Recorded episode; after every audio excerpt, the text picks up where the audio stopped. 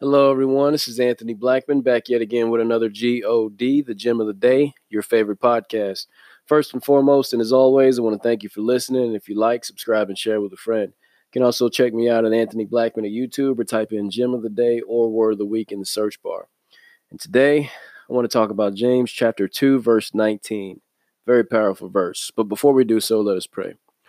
Dear Heavenly Father, we come to you thanking you for your love, your mercy, and your grace for another day to see your face every time we open and read the Word of God. And we thank you in all these things. In Jesus' name, amen. Coming out of James chapter 2, verse 19. And it reads You believe that there is one God, you do well. Even the demons believe and tremble. Exclamation point. Take this in.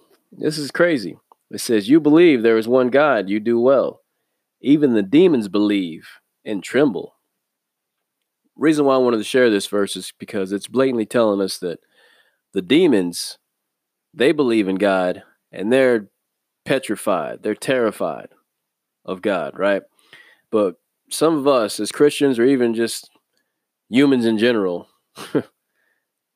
walk about doing whatever we want, regardless of the consequences. But the demons, they believe and they tremble. But we feel we can do whatever we want at any given time, no consequence, shaking our fist at God, angry at God, mad at God, disobedient, all these things, right? But the demons, they believe and they tremble. reason why I want to share this verse and why I feel it's so profound is because we can find another verse that ties in with this in Matthew chapter 8. I'll start on verse 29, and it reads And suddenly they cried out, saying, What have we to do with you, Jesus, the Son of God? Have you come here to torment us before the time? Now, these are demons screaming out to Jesus himself, asking not to be cast out. They were possessing this man, they were demon possessing this man. Jesus shows up on the scene, and they cried out to him Jesus, what if what are you doing here? Have you come to torment us before the time? Question mark. Like they know that their time is coming. They says, Is it time already? Is it did you come to torment us before then? Or is it is it time's up? Like they're terrified. It also reads, Now a good way off from there there was a herd of many swine feeding.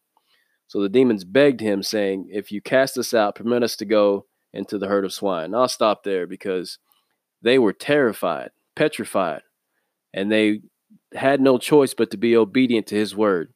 So, what does that mean for us? The same ones who torment us, those demons that try to possess us, that, you know, attack us, are terrified of him. Wow. I really want you to take this in. If they're terrified of him, why aren't we? Because Jesus himself says, don't fear and kill the body, fear and kill the body and the soul. Now, we gotta we gotta really just open our eyes and realize that he isn't our enemy. We're supposed to follow him. So it's okay to be obedient to the word of God despite of what the world is saying. We always want to ride with the word, not the world, because even the demons believe and tremble. So what does that say about us? I really want you to focus on that, take that in. That being said, the GOD, God bless.